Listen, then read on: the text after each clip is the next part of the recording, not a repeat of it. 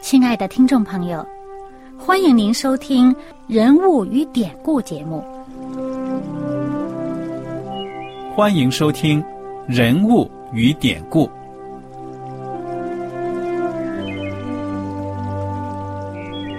听众朋友们，当你读圣经的时候，不知道有没有过这样的想法？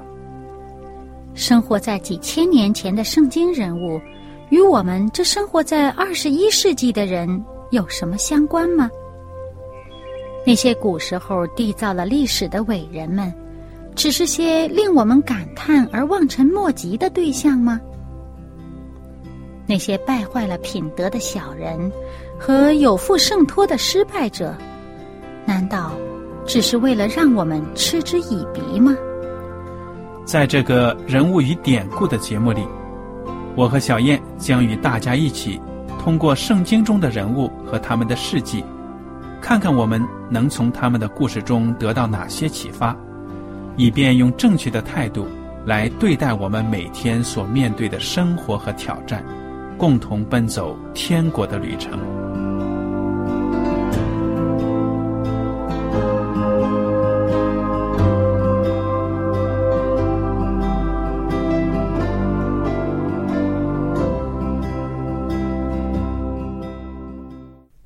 听众朋友们，很高兴又能跟您坐在一起来研究圣经当中的人物与典故。我是艾德，我是小燕，大家好。我们今天呢？要进入到《史诗记》十三章的学习，从十三章开始呢，讲到一个非常了不起的史诗，他呢可以说是大力士，他的名字叫什么呢？参孙。对了，参孙这个人呢，其实也很复杂的，因为在这个人身上呢，你也不能说他是百分之百的绝对的，就是。正直称为艺人，但是呢，也不能说他百分之百的就是作恶的，看在耶和华眼中呢行恶事的，不是这样子的。参孙这个人呢，也是一个很复杂的一个英雄人物。嗯，他的故事呢，真是嗯很多呃，即使没有。呃，认识圣经的人也都听说过。你像，比如说，呃，有个很著名的歌剧，叫做《参孙与达利拉》。嗯，所以呢，对他的故事在西方的这个文学当中呢，是经常被人作为典故来用引用的。对了，他的名字呢，常常就跟这个大力士联系在一起了。那么，参孙的出现是在什么样的背景呢？圣经。士师记十三章一开头就说了，耶耶和华上帝呢，把这个以色列人交在非利士人手中四十年，为什么呢？因为以色列人又没有按照上帝的教导呢去生活去行事，所以呢，他们的罪恶就给他们带来了外敌的侵略欺压。嗯。这个十三章《士师记》十三章第一句话就说：“以色列人又行耶和华眼中看为恶的事。”嗯哼，你看看这个民族呢，可以说是反反复复、复复反反，是一个非常倔强的民族，时好时坏。所以呢，现在他们又行上帝眼中看为恶的事，上帝呢就把他们交在了外敌的手中。那么就在这样的情况之下呢，参孙英雄就要从这乱世里面出来了。但是呢，参孙的出生是一个非常传奇的故事，请小燕跟我们讲一下好吗？嗯，那么在这个十三章一开始呢，就告诉我们呢，呃，当时呢就有一个但支派的呃一个人，他名字叫做马诺亚。那么他们是住在索拉这个地方的，他的妻子呢是结了婚以后一直都没有怀孕，没有生育。嗯哼。那这个时候呢，这个耶和华上帝的使者就向他的妻子显现，就对他的妻子说：“说呃，你一向都没有怀孕呢，呃，没有生孩子，但是呢，你现在必定会怀孕，而且要生一个儿子。嗯哼，所以这个在第四节的时候就对他讲，你要注意些什么？他说：“所以你当谨慎，清酒浓酒都不可喝，一切不洁之物也不可吃。你必怀孕生一个儿子，不可用剃头刀剃他的头，因为这孩子一出胎就归上帝做拿西尔人。他必起手拯救以色列人脱离非利士人的手。嗯，你看看这孩子还没生下来呢，甚至说呢还没怀孕呢，上帝就把他的一生给安排好了。嗯，而且他我们在这里面可能会觉得有一个陌生的词哈、叫做拿西尔人。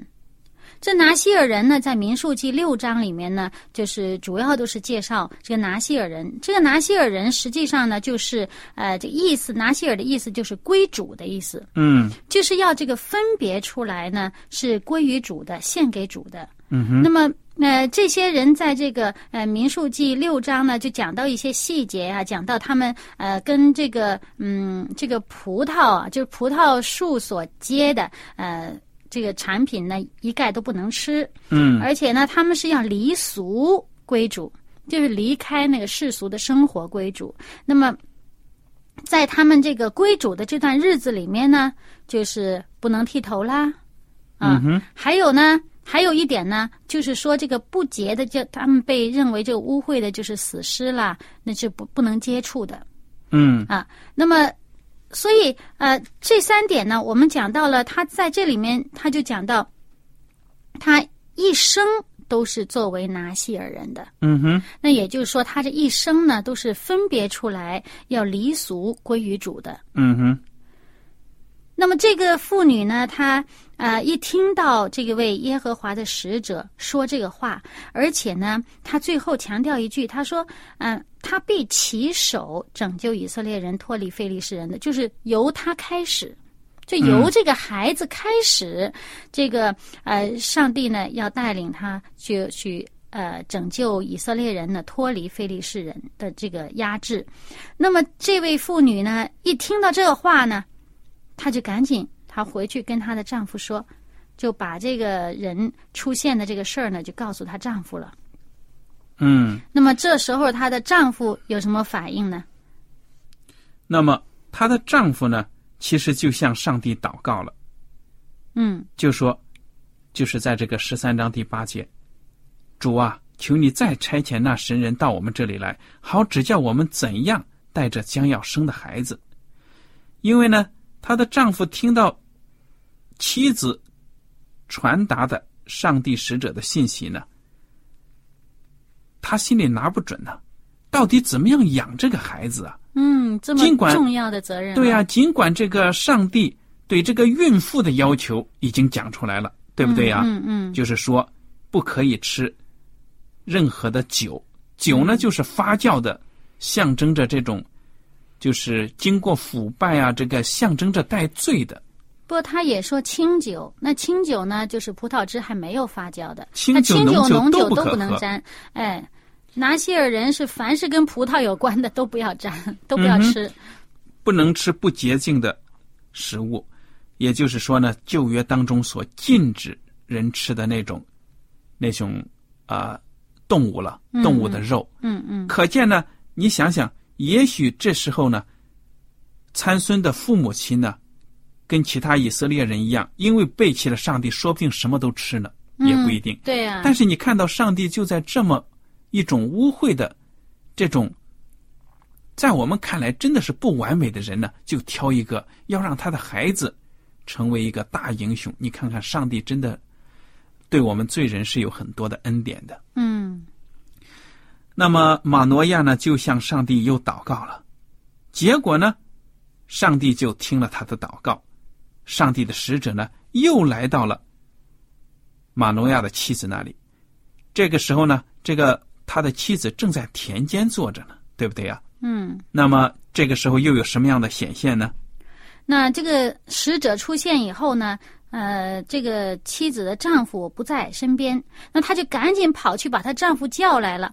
那她丈夫就就跟着她跑到来以后呢，见到这一位耶和华的使者呢，就问他说：“是不是你跟我的这个太太在一块儿？呃，那个你是不是你对她说话？”嗯哼，那么这使者就说是。那这时候呢，这马诺亚呢就啊、说了一句话，就是他祷告的这个话呢，他就对这个使者再说一遍。他说：“愿你的话应验，我们当怎样带着孩子？他后来当怎样呢？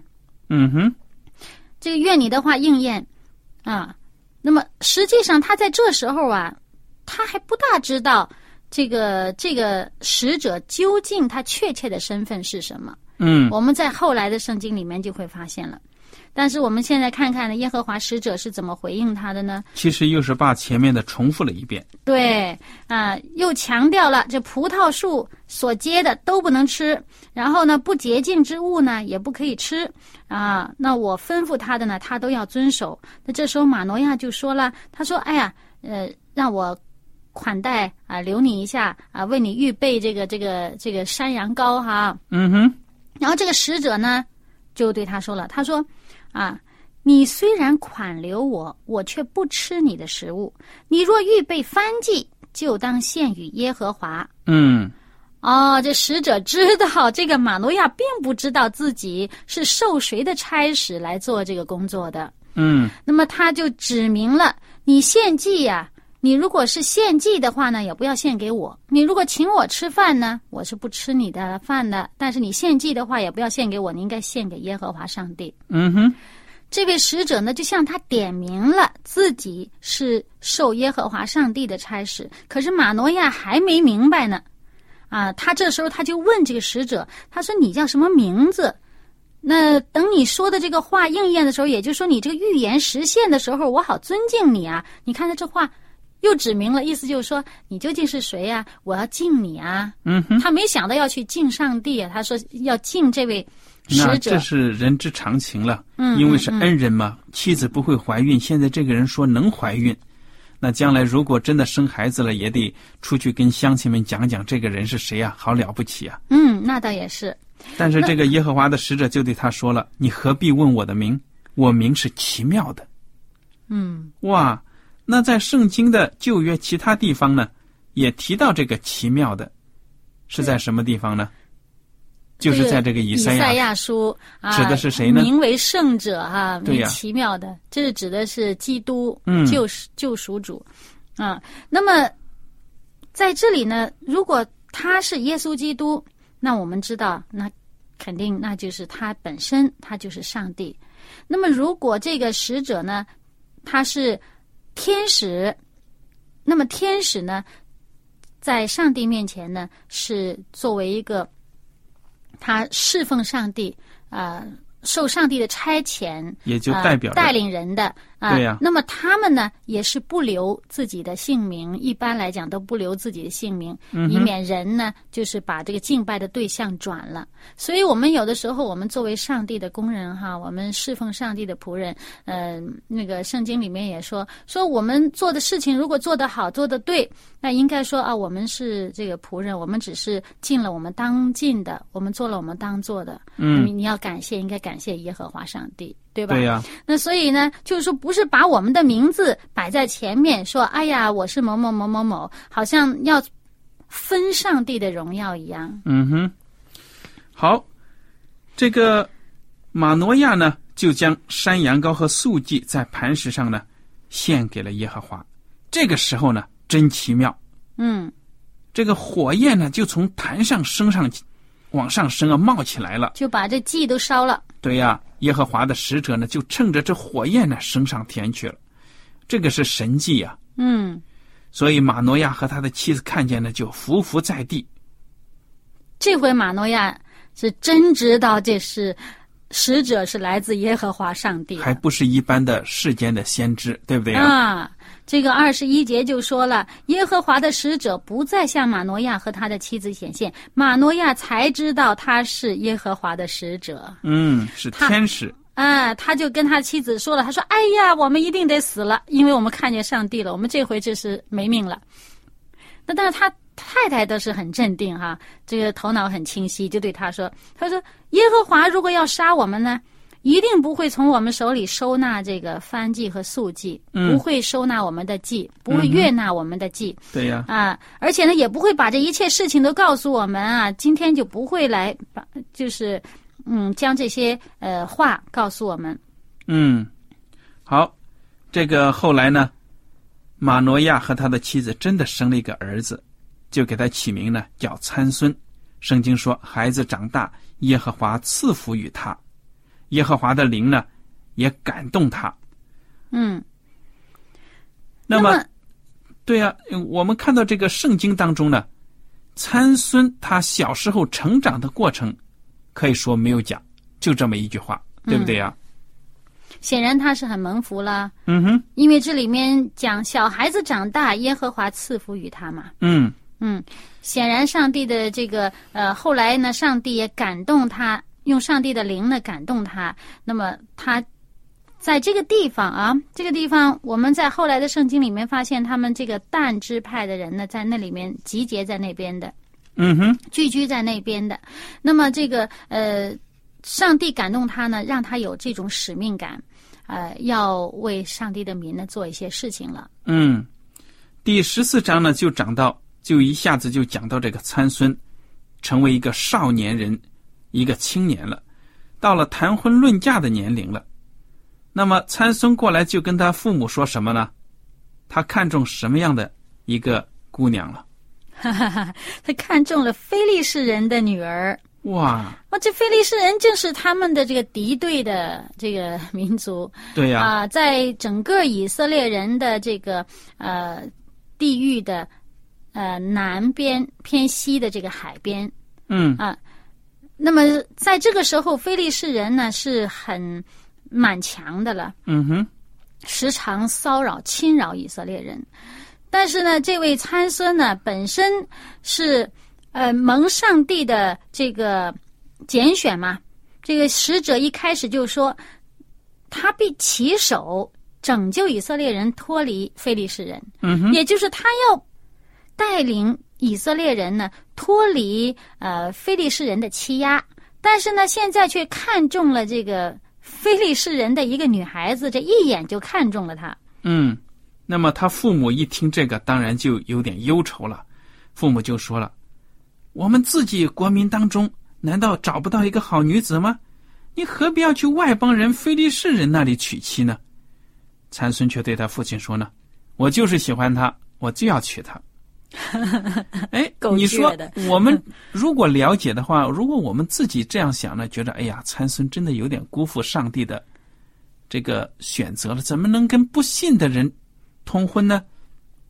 但是圣经又加了一句，第四节说，他的父母却不知道这事是出于耶和华，因为他找机会攻击非利士人。你看看，虽然在我们人呢不可理解的事情，觉得呢这个参孙真的是不应该这样子要求他的父母娶一个外邦人，但是呢，我们看到这里也有上帝的美意。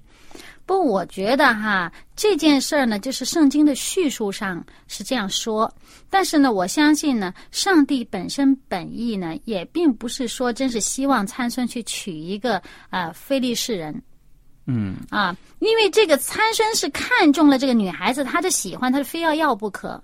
那我们看中了，呃，就说呃，但是呢，嗯，这个上帝容，就是说没有阻止我们做这件事，难道就是说上帝呃愿意喜欢我们干这事儿吗？也不能这样讲，对呀、嗯所以可能性都有。那就、其实呢，我们就是上帝容让这事发生。对了，那么我们的听众朋友们呢，其实在这个方面呢，大家可以也可以有自己的意见呢。不管怎么样呢，这样的事情就是发生了。嗯，当然您也可以来信跟我们讨论啊。那么参孙呢，就跟着他的父母，真的把这个女孩子呢，给娶到手了，向人家求婚呐、摆宴席呢，娶到手了。对他这个父母虽然反对，但是仍然顺着他的顺着参孙的意呢，去跟他下到亭拿去。那么在、嗯对呀、在这个去迎亲、娶亲、求婚吧，就说这个路上呢，有一句话就描写了参孙的一个经历，讲到他力大无比，可以说是力大过人呢、那嗯世界上我看到现在没有像他这样力气大的，怎么着呢？就是一只少壮的狮子啊，来袭击他。嗯结果这个参孙呢，就在圣灵的感动之下，力大无比，手无寸铁的情况之下呢，将狮子撕裂了。嗯，哇，你说这个多厉害！而且圣经说呢，将狮子撕裂，如同撕裂山羊羔一样。我给你一只山山羊羔，你能不能把它撕裂？不行。就是很小的，我看都撕不裂。嗯，但是呢，参孙呢却把这头少壮的狮子就这样子给干掉了。那么就说明呢，他真的是力大过人呢，大力士。好了，我们看到呢，参孙跟他的父母到菲利士这个女子那里呢，就求婚。这是相亲哈。对了，而且呢还设摆宴席呀、啊，招待这个菲利士人，就是那个女子同村的这些人呐、什么的。其实他这个婚姻真的是闪电式的结婚呢，挺快的。嗯，那么其实呢，在他们去呃呃正式要结婚、要摆宴席之前呢，他们在这个路上啊，去的这个路上呢，呃，就在路旁，参孙呢见到了他之前打死的那只狮子。嗯，那只狮子呢，出现了很奇特的现象。其实呢，你说这狮子死了，这尸体应该腐败了，都臭了哈。嗯哼，但是呢，在这个尸体中间呢，却有一窝这个蜂，这个好像蜜蜂之类的嗯啊，有一窝蜂，而且还有蜜在那儿。那参孙呢，就用手了取了蜜来吃，一边吃一边走，还把这个蜜呢给他父母吃。他父母也吃了，他就没有把这件事情告诉他父母说，这个蜜是从死狮子这个呃体内取出来的。嗯哎，记不记得我们刚刚曾经讲过了？拿西尔人其中一条就不能接触这个死尸啊。对呀，他在这里，他都不敢告诉他父母。嗯哼，也许，也许是因为这个，毕毕竟这个死了的动物呢，可以说呢是腐败啊什么的不洁净的。那么另一方面呢，甚至这个圣经上没有讲到参孙的父母知道他杀死一只狮子，嗯，所以这个参孙说不定还挺挺谦卑的呢，做了这么大一桩事情，一声不吭，说不定是这样子。那好了，那接着呢，就在这个婚宴上面呢，啊，就是因为这个死狮子还出了一段故事，啊，就是他们在婚宴上呢，这个呃，菲利士人啊，就找来三十个人陪伴他，就好像是伴郎这样的。嗯哼，好了，那么参孙就给他们出了谜语，就说你们在这个七天的研习当中呢，如果能够呃猜出这个谜语的意思啊，我就给你们三十件这个内衣和三十套衣服。那么你们如果猜不出来呢，你们就要给我。嗯哎，那他们就说：“那你把这个谜语说出来吧。”参孙就告诉他：“他说吃的从吃者出来，甜的从强者出来。那么我们现在知道这故事，就知道哈，这个是原来是指的这个蜂蜜和这个狮子死狮子，对吧？嗯，但是这个菲利士人不知道啊，他们猜了三天没猜出来。我说也难怪人家菲利士人，这参孙这谜语这狗屁不通啊！如果不是他这种经验，谁知道是吃的从吃者出来？哎，不过呢，我呃见到一些参考的资料呢，就讲到呢，在当地呢，呃，这个菲利士人他们当地的这个呃人的这个文化，他们的文学当文化当中呢，也记载到呢，有一些这个疯子，就是这个蜂啊，在一些大型的动物的体内，呃，筑了这个窝，这样的。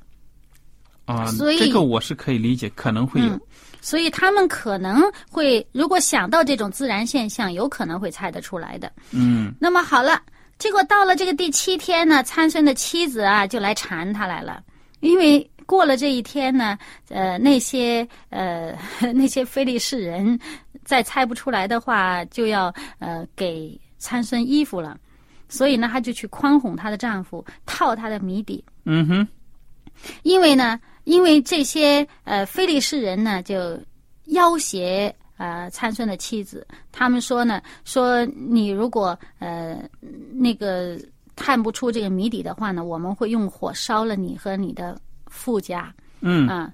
那么你请我们来，呃，难道就是说想叫我们破财嘛，对吧？嗯，好了，那么这回他的妻子就到他这个参孙面前哭哭啼啼的说：“你哎呀恨我啦，你又不是爱我啦，你给我们出谜底，你给我的这个本族本国的人出谜底，你又不把谜底告诉我。”那那参孙就说：“他说我连我父母都没告诉我，怎么能告诉你呢？” 嗯哼，结果这个呃，这个参孙的妻子啊，就没完没了啊，哭哭啼啼就逼着他。最后参孙没办法，就终于告诉他了。嗯，那么这个妻子呢，就跟其他非利士人讲：“哎，非利士人就对参孙说了，我们猜出来啦，是狮子。”哎，他们还是用这个呃谜底啊，又做了一个谜啊。他说：“有什么比蜜还甜？有什么比狮子还强？”其实他是反将了参孙一军。我们想想，哎，你说什么东西比蜜还甜？人家一般都说这个爱情是不是比蜜还甜、啊？那比狮子还强。其实这里面有点隐喻，有点嘲笑他说：“哎，你看这女子的诱惑啊，这个爱情呢，啊这个比比蜜还甜，比狮子还强。”所以这个参孙也猜也知道他们这个用意，也猜出了他这个谜底，所以就说啊，你们如果不是用我的母牛犊耕地啊，怎么也猜不出我的谜语来。什么意思啊？嗯。什么意思？母牛犊？母牛犊来耕耕地，其实就隐喻说他们呢，就是说呃骚扰他的这个妻子啊，利用他的妻子对呀来来嗯、要挟，嗯嗯哼，说就是说你们是听我的老婆讲了，否则呢你们猜不出来的。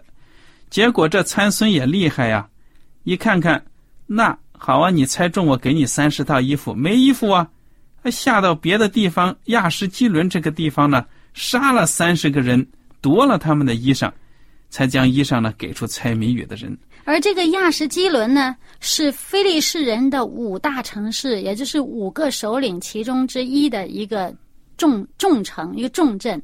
嗯，他跑到那儿，呃，离离他们这个住的这个亭拿这个地方好远了。嗯，我说这参孙真够厉害的啊！真的是羊毛出在羊身上，把非利士人打死了，夺了人家衣服，又给了这些人。